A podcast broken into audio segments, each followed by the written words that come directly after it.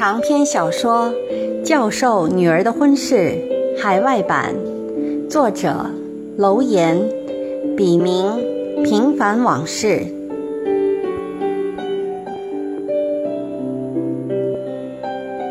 仅以此书献给那些在异国天空下挣扎过、奋斗过、迷茫过、失去过，更收获了的人们。让我们共勉。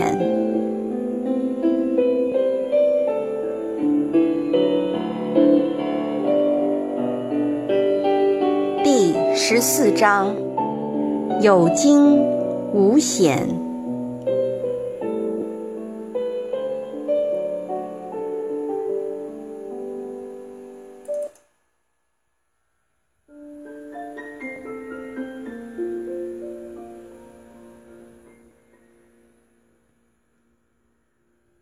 链子，山居。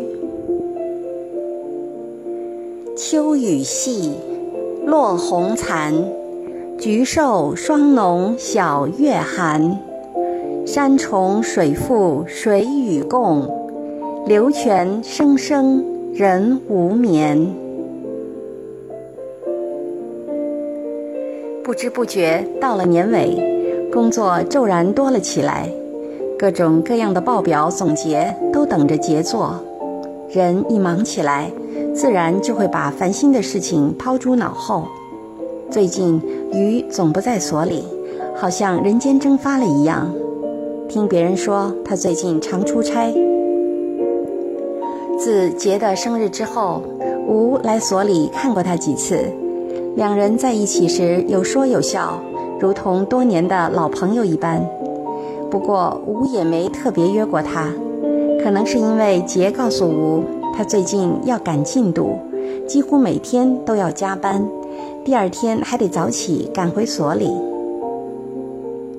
杰其实已在心里打定主意，他和吴就如同他和鱼一样，虽然投缘，却不可能再有什么进一步的发展。也正因如此。他非常珍视这种比友谊多点、比爱情少点、说不清道不明的情感存在，所以和他们相处时就更加小心翼翼。而维系这种特殊关系的方式，杰觉得就是止于做真心相交的朋友，彼此关心、默默挂念。如果有什么，也仅限于精神层面的神交，这是他的底线。接下来的一周，确实如姐所料，第一天就加班到了晚上十点钟，忙得他连晚饭也没顾上吃。等他意识到该回家了，起身收拾东西准备走时，眼前突然一片漆黑。他愣了一下，才发现办公室和楼道里的灯一下子都灭了。本来就脑袋发胀的杰吓了一跳：“停电了吗？”大门锁了吗？就我一个人吗？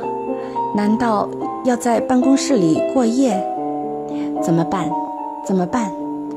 别看杰平时很坚强，却也像大多数女人一样，都有怕黑的致命的弱点。杰的心顿时悬了起来，眼睛好一会儿才稍稍适应了黑暗，但仍是什么也看不清。虽说知道不会有什么事，但心就是止不住的通通狂跳。加上他自己的脚步声、锁门的声音，听起来都很像恐怖片里的效果，这让他的心一下子提到了嗓子眼儿，几次都几乎要叫出声来。从办公室到外面只有几分钟的路，却好像没完没了的长。出了研究所大门。往公共汽车站去的路上，同样也没什么人了。杰提心吊胆地走着，忽然听见身后有汽车喇叭声，他惊魂未定，回头一看，原来是吴。英俊的脸孔从车窗里探出来，正朝他这边挥手呢。杰就像落水的人突然见到了救命稻草，一颗心哗的。落到肚子里，什么也顾不得想，就朝吴的车子跑去。他晕晕乎乎地上了车，整个人马上松弛了下来，有好几分钟什么话也不想说，也没问吴怎么会适时出现在他最需要人的时候。吴看看他神色有点不对，也没多问，打开车上的磁带机，瞬间一曲柔软的情歌曼妙地飘出来，好像一只温柔的手。轻轻抚慰着刚刚受到惊吓的杰。要不要一起吃饭？不了，我有些不舒服。吴默默地把车开到杰家的楼下，洗个热水澡，好好睡一觉。他把杰送上楼，临分手时轻轻拍着他的背说，又补了一句。这么晚才下班，一个女人不安全。明天照旧，我接你。吴不容分说，就给他们之间的互动定了调。奇怪的是，对吴有些喧宾夺主的自作主张，杰并没有反感，反而觉得很自然。看见吴转身下楼去，杰头一次对他有一种依依不舍。当晚，杰睡得并不好，第二天起来又有点恶心。他想，可能是昨晚太累，并且没吃饭的缘故。可吃完了早饭，还是觉得胃不舒服。那个让他最害怕的念头，再次如不速之客般溜进了他的脑海里：难道自己真的怀孕了？杰窝在房间里。把自己当成知己，推心置腹，这是他目前最不愿意面对的事实，因为他真的还没有准备好。他也想过用母亲的样子来模仿自己，但那是很遥远的将来，而绝对不是现在。在内心深处，杰总觉得自己还是母亲呵护下的小女孩，又怎能肩负起做母亲的责任呢？另外，何康，他打心眼里还没有那种想要为他生孩子的愿望。他倒是想过和鱼，他还记得在结婚前去找鱼的那一晚的心情。当时的自己愿意为鱼做任何事，如果鱼要他生孩子，他也会毫不犹豫。但跟康却不行，可康却偏偏是她合法的丈夫。这能怪谁呢？要怪也只能怪自己当初因赌气而铸成的大错。虽然杰曾有心亡羊补牢，以后天的努力去补先天的不足，委曲求全地跟康过下去，但在美国短暂的相处体验告诉他，两人的个性、价值观以及对生活的态度都相差十万八千里。这让杰的心里一点底都没有，更何况一旦怀孕，她就只有脱掉这身军装，放弃现在这份得心应手并热爱的工作，去美国了。可就算现在可以依靠康，那么以后呢？她该怎么办？她越想越怕，仿佛置身于茫茫大海中，胸极未卜，不知道前途如何。杰摇摇头，努力把这个怀孕的担心抛开。反正她从来没有怀孕的经历，说不定是其他的毛病才导致身体的种种不适呢。是感冒、病毒性肝炎、心脏出了问题。他在有限的生活经历中，翻字典一样查验着可能出现的结果，好用仅有的一些医学常识给自己宽心。总之，什么都比怀孕要好。由于心存一丝侥幸，杰在父母和同事面前尽量装出一副若无其事的样子。可人前还好说，独自一人时，杰就会忍不住胡思乱想：如果真的怀了孕，该怎么办？他的工作怎么办？以后怎么办？他和康之间有那么多的问题，又该怎么办？全都是问号，全像一只只钩子，拉拽他的心，让他备受折磨。于是，在繁忙的工作之外，又加上了这重重的心事。杰实在不想让父母担心，因此什么也不能跟他们说。他的心里很乱，却又一筹莫展，所以连着几天都睡不好，人自然也显得有些憔悴，有时还会出现早搏，连同事们都注意到了。吴履行了诺言，这几天一直来接杰下班，很快也发觉了杰的异样。他问起来，杰起先不好意思说，后来终于忍不住，一股脑儿把他憋在心中的疑虑全倒给了吴。傻丫头，去医院验一验不就知道了？真是一语惊醒梦中人，还是旁观者清啊！因为不想让母亲知道。杰只得同意让吴抽出一天陪他去军区总医院做检查。护士见两人很般配，误以为是一对儿，就故意开玩笑逗他们：“努力多久啦？想要男的还是女的？”杰听了非常尴尬，美丽的脸上一片绯红，而吴却大大方方，在一旁跟护士调侃。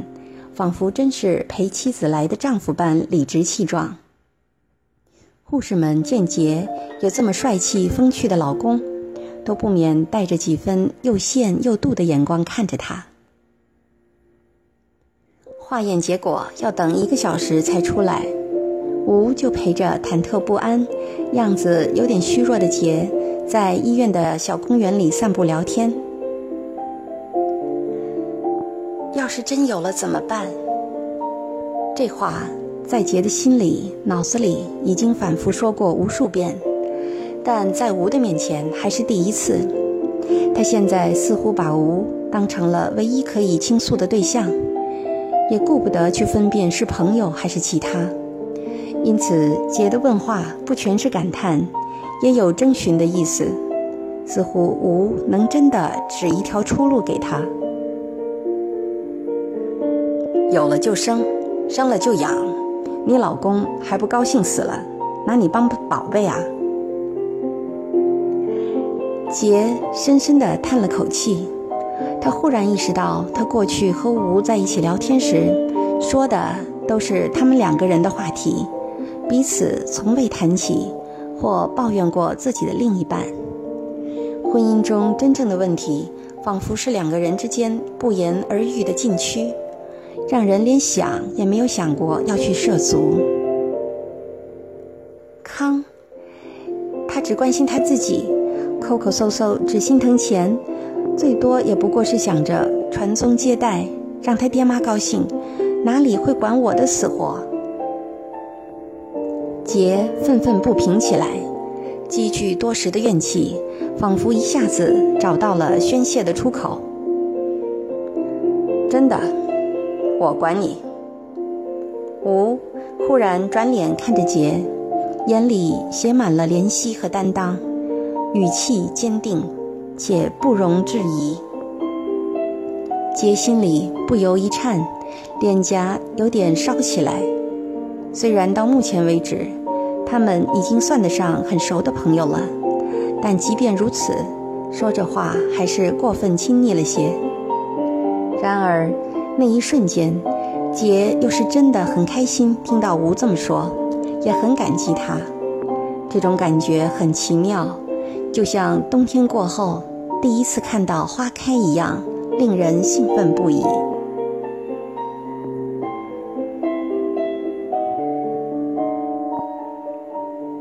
等拿到了化验结果单，看清楚上面盖着的红戳，杰一阵狂喜。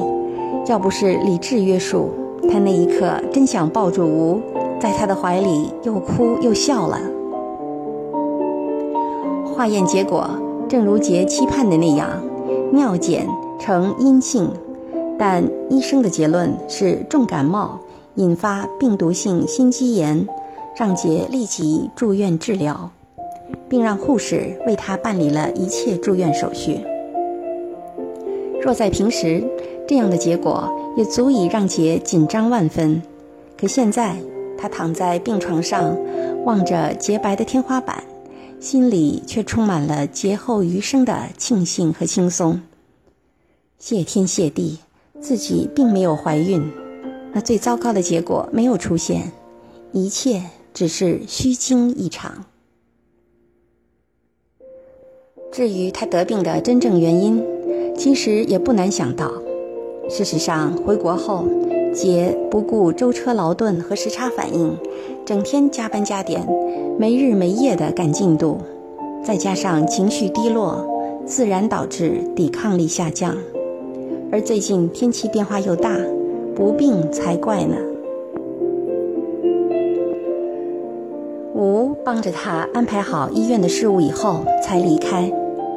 下午探视的时间一到，杰母和杰父就急急忙忙地赶来了，还拎来一大包生活必需品和一些水果。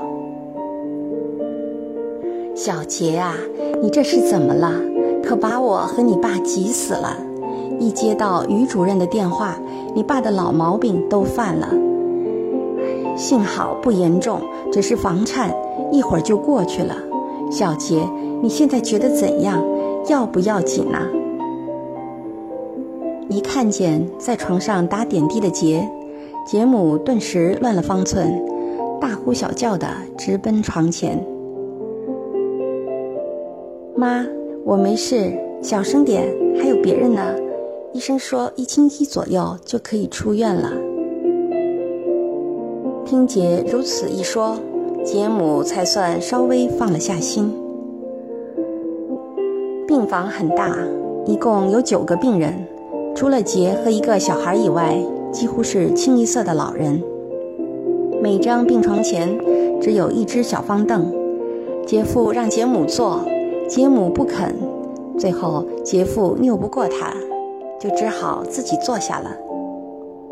若在平时，依杰母的性情，这种谦让的画面是很难得一见的。这会儿他是真的有些怕了。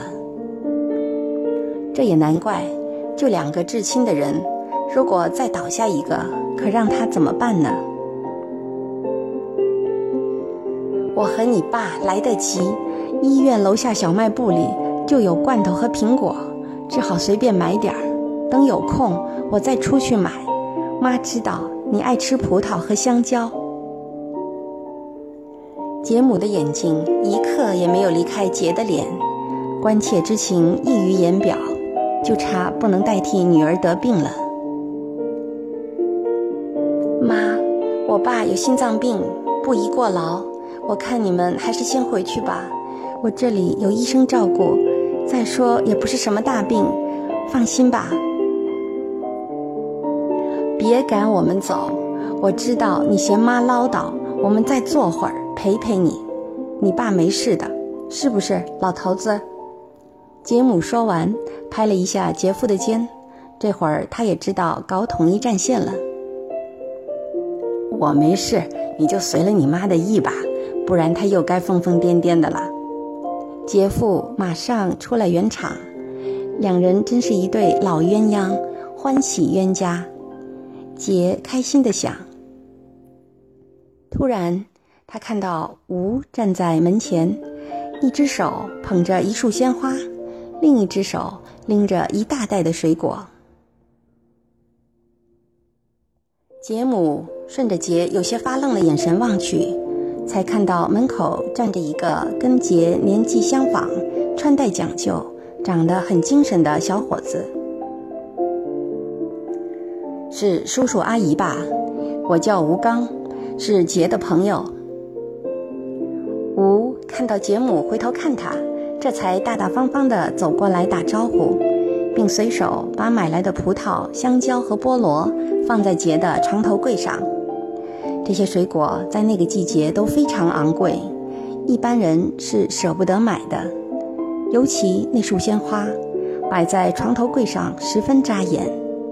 难怪，当杰的父母和吴都不在时，隔床九十多岁的李老太太误以为吴就是杰的丈夫，还不无感叹地对杰说：“你爱人对你真好。”杰不得不对这个耳朵背的几乎聋了的老人家解释了半天。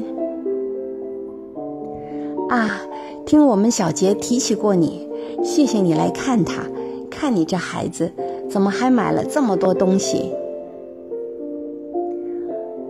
学者出身的杰父自然也站起身来，礼貌地跟吴寒暄握手。叔叔您快坐。吴谦让着向后退去，静静地在两位老人身后站了一会儿，然后悄声说了句：“叔叔阿姨，我还有事，你们二老先陪杰吧。”说完，又回头看着杰，说了一句：“好好休息，我先走了。”不一会儿，一个护士模样的人进来，要杰换到二零一病房去住。并把床头写有杰名字的卡片抽了出去。杰有些莫名其妙，但又不好问什么，可能是病情需要吧。他对自己说：“到了二零一病房一看，房间虽然不大，但里面只摆了一张病床，是个单间。太好了，太好了！刚才那个大房间闹哄哄的，还有股难闻的味道。”这下我们小杰不用担心休息不好了。杰母虽然也觉得蹊跷，但只要对女儿好，她也顾不得多理会其他了。三个人清清静静又坐了一会儿，在杰的再三催促下，杰父杰母才一步一回头，反复叮咛着走了。杰出去上完厕所，经过护士站时，正巧听到两个小护士在小声议论：“他是谁呀？凭什么住进高金的？”“嘘，小声点儿。能住进高间，必是朝中有人。你刚才给患者打针时，我看到吴司令的公子恰好从主任办公室里出来。”杰的脸。腾的一下子红到了脖子，想立即找主任要求搬回普通病房，但又一想，这不是此地无银三百两吗？还不如装糊涂，以静制动，就当自己什么也不知道算了。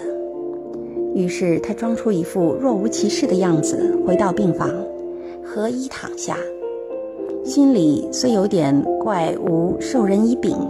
但想想吴对自己无微不至的关怀和良苦用心，不但马上释然，心里还有些甜蜜蜜的。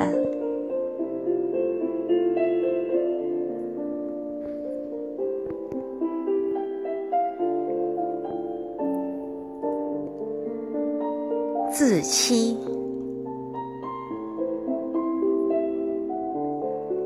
是因为看不到姹紫嫣红。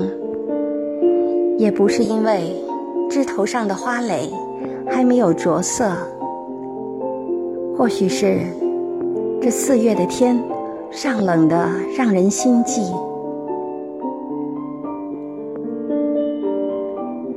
诗人总喜欢凭空吟对，自欺欺人，却让无知者顶礼膜拜。那些杜撰出来的美丽。就像东施的粉脸一样拙劣，竟还残留着妆前的痕迹。如此，怎么可能让人从容？浮躁的心，也只是为了自我表现而存在，好用虚妄去填满诗稿中的空白，就像。这壁炉中的炭火，在那些千疮百孔的破败中，奄奄一息。